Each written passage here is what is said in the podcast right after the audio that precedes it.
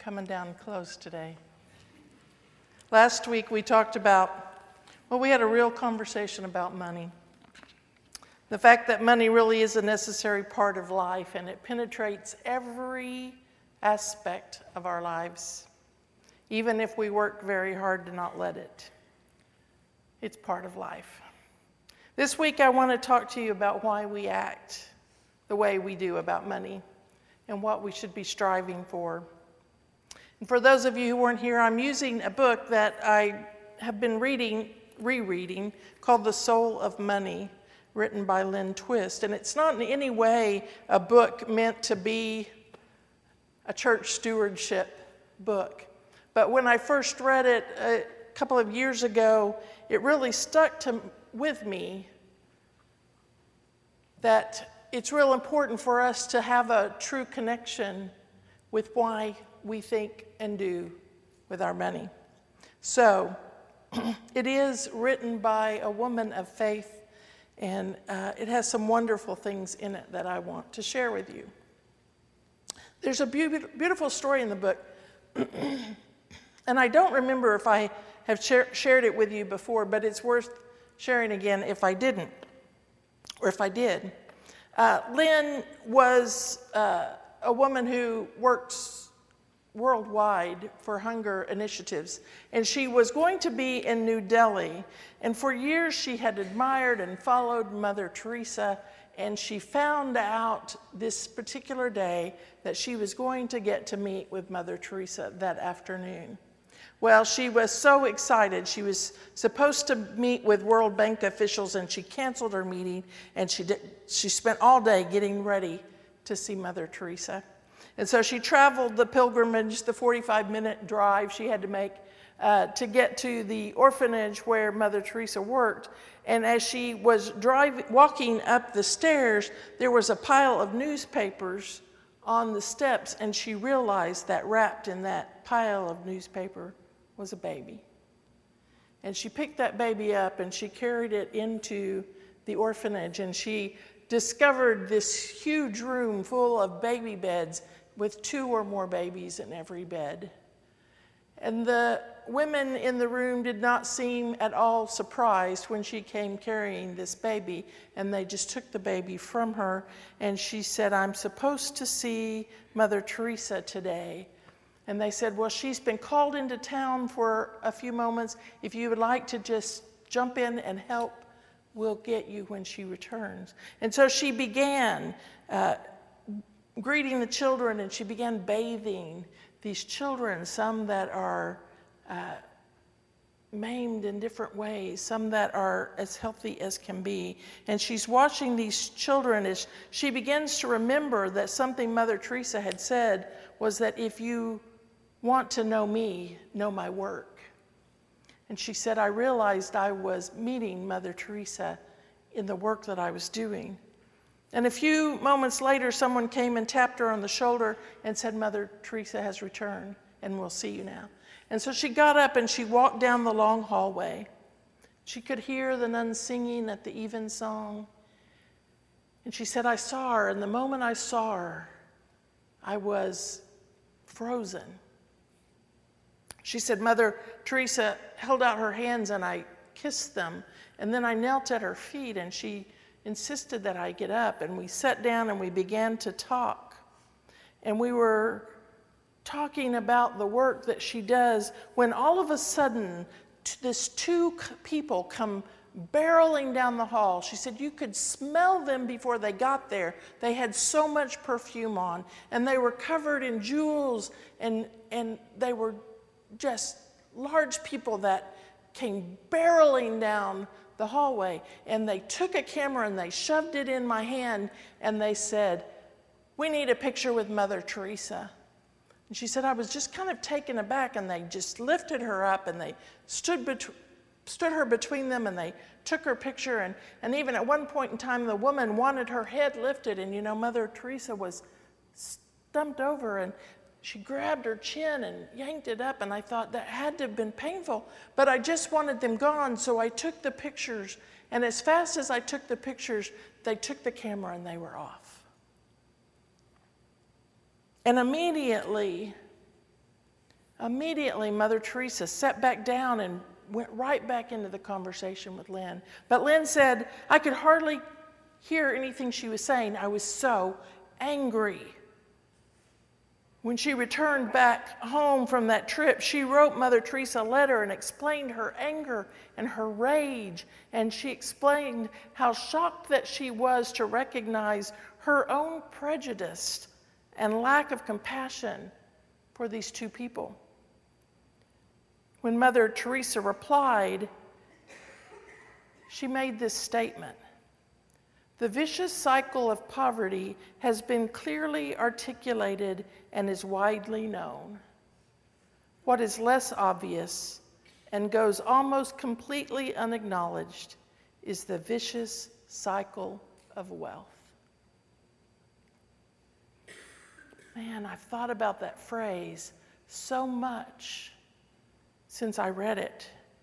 We live in a world where really everyone have problems, don't we? We live in a world where there seems to be poor and wealthy, and there doesn't seem to be in between. And I realize that there really are. But we all feel like we're the other, don't we? The wealthy often feel like they need to be wealthier.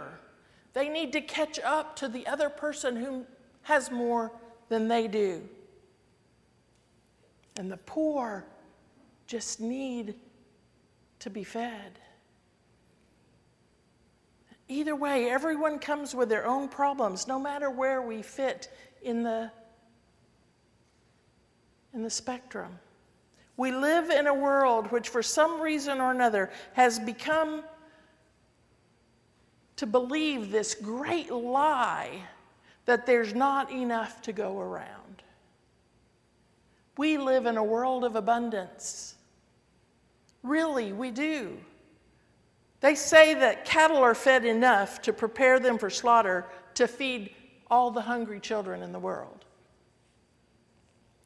Farmers are paid not to plant crops because they don't want an overabundance in the marketplace. This is a world of abundance, but we seem to only be able to focus on what we don't have, what we need, what we're after. Think about it. How often do you say in a day, I don't have, or I didn't get enough of? I didn't get enough sleep. I don't have enough time. We don't get enough exercise. We're not thin enough. We're not smart enough. We're not successful enough, and on and on. Before we even have a chance for our feet to hit the floor, we're behind in the day. We have more people than we can count taking things to help them sleep at night, to help them turn off their minds so they can sleep because their minds are going through all the things they didn't get done or they didn't get that day. We even take our machines to bed with us. We can't disconnect. And I'm as guilty as anyone. The mantra of not enough has become our default setting. We even do it in church. We don't have enough people. We don't have enough money. We can't help everyone. How do we keep going? How long are we going to be able to survive? How can we move forward when we feel so behind? There are, according to Lynne Twist, there are three myths about scarcity that we all hold on to. The first is that there's not enough. We somehow have come to believe that there's not enough for everyone. So we must compete to make sure we're not the one left out.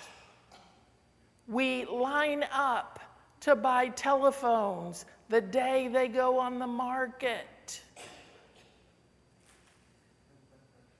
You know, the funny saying about when you see a bear in the woods, you don't have to outrun the bear, you only have to outrun one of the people you're with. It's kind of the same way, isn't it? You just need to beat out the other person so you're not left without. Or maybe it's more like musical chairs. We're trying not to be the person left standing. The problem is, in most things, there is enough for everyone if we would let there be.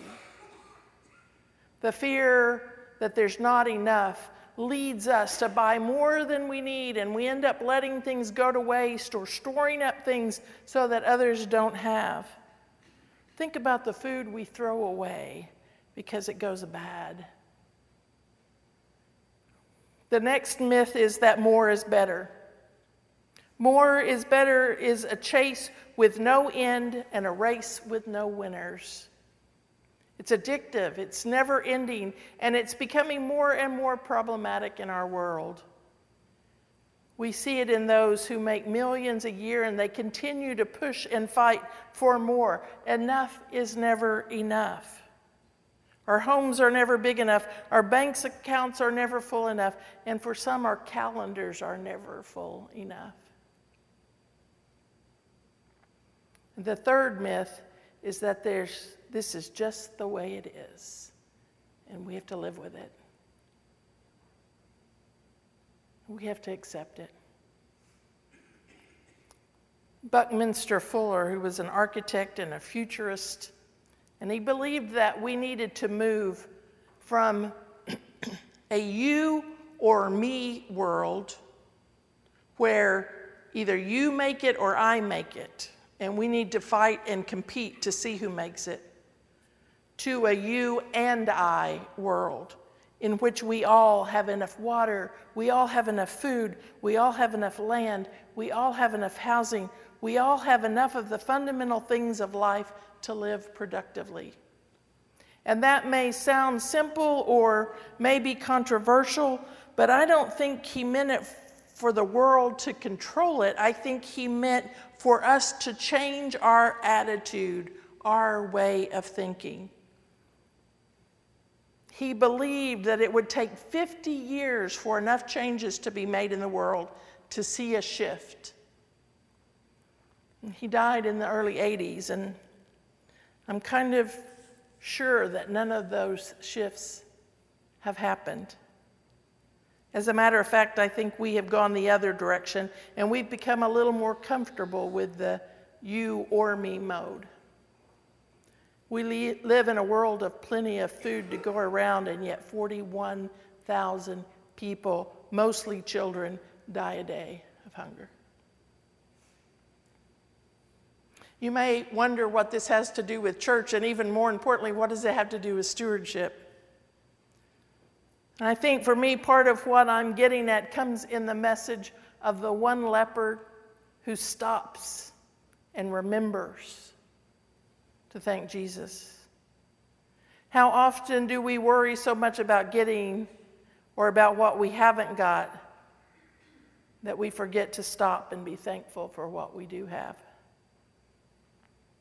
The millennials have a saying that I love it's a first world problem people in countries who hardly have anything don't worry about things like we do.